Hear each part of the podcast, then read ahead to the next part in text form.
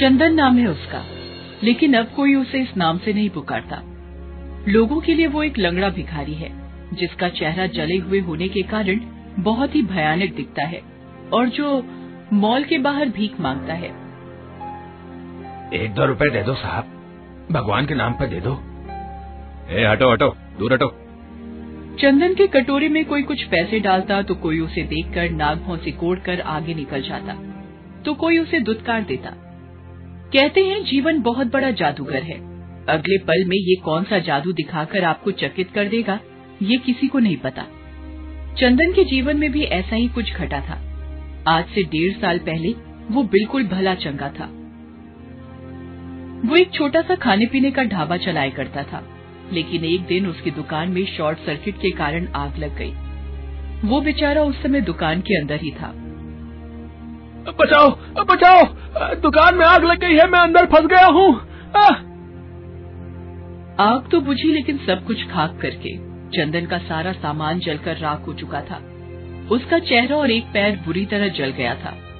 लोगों ने उसे अस्पताल पहुँचाया। उसकी जान तो बच गई, लेकिन उसका एक पैर खो गया। उसके चेहरे पर जलने के कई निशान बन गए। उसके दोस्तों रिश्तेदारों सबने उसका साथ छोड़ दिया। सिर्फ़ उसकी बूढ़ी माँ ही उसके साथ इस विपत्ति की घड़ी में थी। कई महीने इलाज में लग गए। सारी जमा पूंजी खत्म हो गई। जब अस्पताल से बाहर आया तो सब कुछ बदल गया था। लेकिन पेट तो भरना ही था। अपना भी और अपनी बीमार माँ का भी।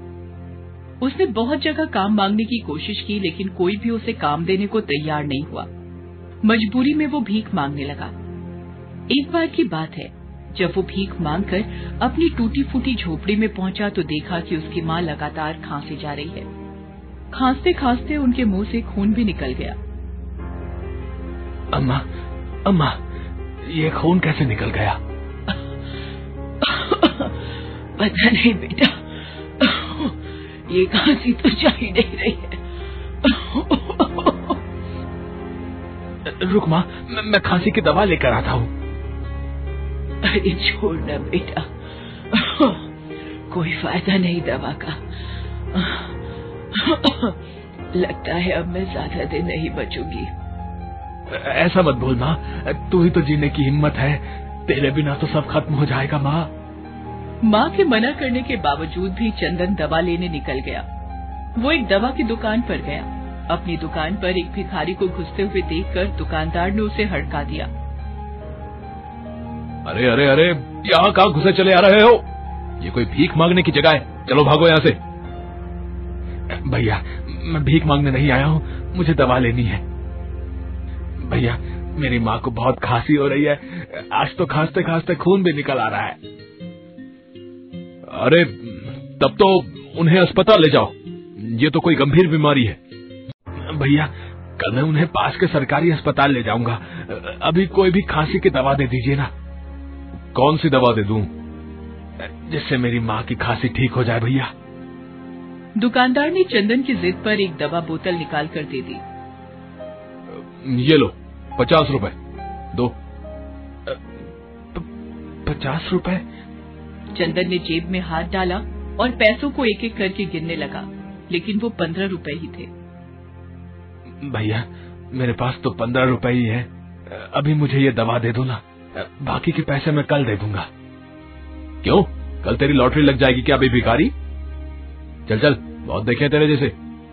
मैं यहाँ धंधा करने बैठा हूँ। मुफ़्त में दवा बांटने के लिए नहीं बैठा। पहले पैसा लाओ फिर दवा ले जाओ। चल भाग यहाँ से। जाने कहाँ कहाँ से चले आते हैं दिमाग खराब करने। चंदन निराश होकर दुकान से निकल गया। वो पूरे रास्ते यही सोचता रहा कि इंसान के पास पैसा नहीं है तो उसकी इज़्ज़त कोई नहीं करता। बिना पैसों के ये दुनिया नहीं चलती। एक न एक दिन लोग मंदिर से भगवान की मूर्ति भी निकाल देंगे और पैसों की पूजा करनी शुरू कर देंगे। वो अपने घर पहुँचा। उसकी माँ सो गई थी। लेकिन वो बेचारी नींद में भी खांस रही थी। उसे देखकर चंदन मन ही मन सोचने लगा। ईश्वर, मेरी मदद करिए। मुझसे मेरी माँ की हालत नहीं देखी जाती। मेरी मदद करिए, ईश्वर, मेरी मदद करिए। अगले दिन चंदन अपनी माँ को पास के सरकारी अस्पताल लेकर गया। डॉक्टरों ने उसकी माँ की जाँच की। जाँच के बाद उन्होंने जो बताया, उससे चंदन के पैरों के नीचे की ज़मीन खिसक गई। तुम्हारी माँ को फेफड़ों की गंभीर बीमारी हो गई है। अगर एक महीने के अंदर उनका ऑपरेशन नहीं हुआ तो कुछ भी हो सकता है। और उस ऑपरेशन में लगभग दो लाख रुपए खर्च होंगे। दो लाख? हाँ और वो ऑपरेशन किसी प्राइवेट अस्पताल में ही होगा। चंदन वापस लौट आया, लेकिन डॉक्टर की बात सुनकर उसके मन में बुरे बुरे ख्याल आने लगे। किसी अनहोनी की आशंका और इतने पैसों का इंतज़ाम कैसे होगा? ये सोच सोचकर उसका मन डूबा जा रहा था। उसे पता था कि भीख मांगकर तो दो लाख रुपए नहीं जुटाए जा सकते। वो भी एक महीने के अंदर। ऊपर से आज किसी मेहरबान की भी नज़र उस पर नहीं गई थी। तभी तो उसकी कटोरी खाली थी। तभी उसकी नज़र सामने से आ रही एक बहुत ही सुंदर सी लड़की जिसका नाम शिवांगिनी था उस पर गई। उसे देखते ही चंदन ने अपना हाथ फैला दिया। भगवान के नाम पर कुछ दे दीजिए मैम साहब। इस गरीब की दुआ लगेगी। तभी उस लड़की ने पाँच सौ का नोट निकालकर उसके कटोरे में डाल दिया। अपने कटोरे में पहली बार इतने बड़े नोट को देखकर उसकी आँखें भर आई और उसके मुँह से निकला। भगवान आपकी सारी मुरादें पूरी करे। शिवांगिनी ने उसे मुस्कुरा कर देखा। तभी एक लंबी सी कार उसके पास आकर रुकी। शिवांगिनी उसमें बैठकर निकल गई। उसके जाने के बाद चंदन फिर से पाँच सौ के उस नोट को उठाकर देख रहा था कि तभी उसकी नज़र अपने कटोरे में पड़ी एक अंगूठी पर गई। अरे ये अंगूठी कहाँ से आ गई? दिखने में तो काफ़ी महँगी लग रही है। डायमंड की है शायद, लेकिन ये कहाँ से आई? हे भगवान, कहीं कहीं अंगूठी उस मेम साहब की तो नहीं है, जिसने अभी अभी पाँच सौ रुपए मुझे दिए। क्या करूँ? क्या करूँ? कहीं ईश्वर ने ये अंगूठी मेरी मदद के लिए तो नहीं भेजती इसे बेचकर क्या पता माँ के इलाज का खर्चा निकल आए। हाँ हाँ मैं इसे बेच देता हूँ। यही ठीक रहेगा।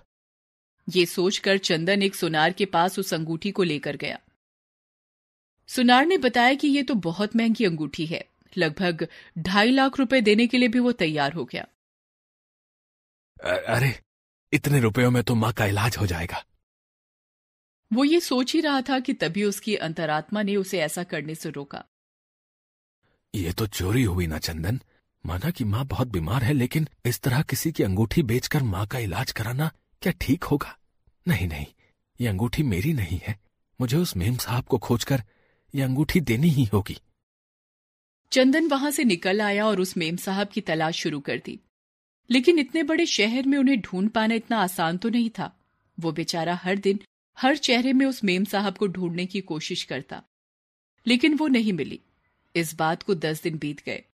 एक तो माँ के इलाज की फ़िक्र, दूसरे मेम साहब की तलाश। यही सोच सोच कर चंदन कई रातों से सोया नहीं था। लेकिन ग्यारहवें दिन उसकी नज़र उस मेम साहब पर पड़ गई। वो अपनी गाड़ी में बैठकर उसके सामने से निकल रही थी। चंदन अपनी जगह से उठा और लंगड़ाता लंगड़ाता उनका पीछा करने लगा। कुछ ही दूरी पर वो कार एक बड़े से अस्पताल के बाहर रुकी और वो उस अस्पताल में दाखिल हो गई। चंदन भी अस्पताल के अंदर गया और मेम साहब को आवाज़ देने लगा। मेम साहब मेम साहब मेम साहब। शिवांगिनी ने उसे पलट कर देखा। अरे तुम्हें तुम्हें तो मैंने कहीं देखा है। मेम साहब मैं मॉल के बाहर भीख माँगता हूँ। दस दिन पहले आपने मुझे पाँच सौ रुपए दिए थे। हाँ याद आया। पिछले दस दिनों से मैं आपको ढूंढ रहा हूँ। आपकी एक चीज़ मेरे पास है। ये कहकर चंदन ने वो अंगूठी शिवांगिनी को दे दी। शिवांगिनी उसे देखकर चौंक गई। Oh my god! इस अंगूठी को ढूंढ ढूंढ कर मैं परेशान हो गई थी। तुम्हें पता है ये मेरी स्वर्गवासी माँ की अंगूठी है। उन्होंने अपनी मृत्यु के पहले ये अंगूठी मुझे दी थी। ये मेरे दिल के बहुत ही करीब है। ये तो मुझे नहीं पता मेम साहब। लेकिन इतना पता है कि यह आपकी अमानत है और इसे आपको सौंपना है। ये कहकर चंदन वहाँ से जाने लगा तब शिवांगिनी ने उसे रोका। तुम्हें पता है मैंने तो इस अंगूठे के मिलने की आस ही छोड़ दी थी लेकिन देखो ये फिर से मेरी उंगली में है।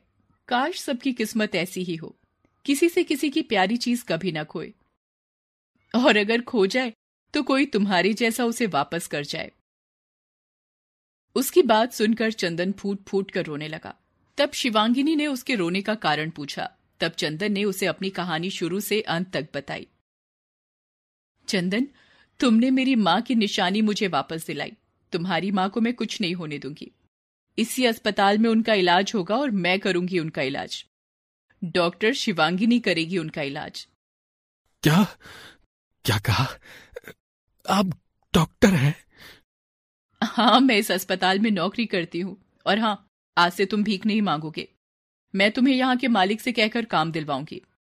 तुम इस अस्पताल में अपनी कैंटीन शुरू करो। चंदन की माँ को ऑपरेशन सफलतापूर्वक हो गया। चंदन शिवांगिनी के अस्पताल में अपनी कैंटीन चलाने लगा। उसने जी तोड़ मेहनत की। अच्छी आमदनी शुरू हो गई। फिर उसने शहर के एक पुराने होटल को खरीदा। उसे भी उसने नया सा बनाकर काम शुरू किया। धीरे धीरे उस शहर में उसके पाँच होटल हो गए, लेकिन वो रुका नहीं, क्योंकि उसका लक्ष्य तो कुछ और था। धीरे धीरे उसने और पैसे जमा किए और अपनी माँ के नाम पर एक चैरिटी अस्पताल बनवाया। डॉक्टर शिवांगिनी आज उस अस्पताल में डायरेक्टर हैं। इस अस्पताल के माध्यम से चंदन की कोशिश ये है कि पैसों के अभाव में किसी गरीब का इलाज न रुके और किसी की प्यारी चीज़ उससे कभी न खोए थैंक्स फॉर watching.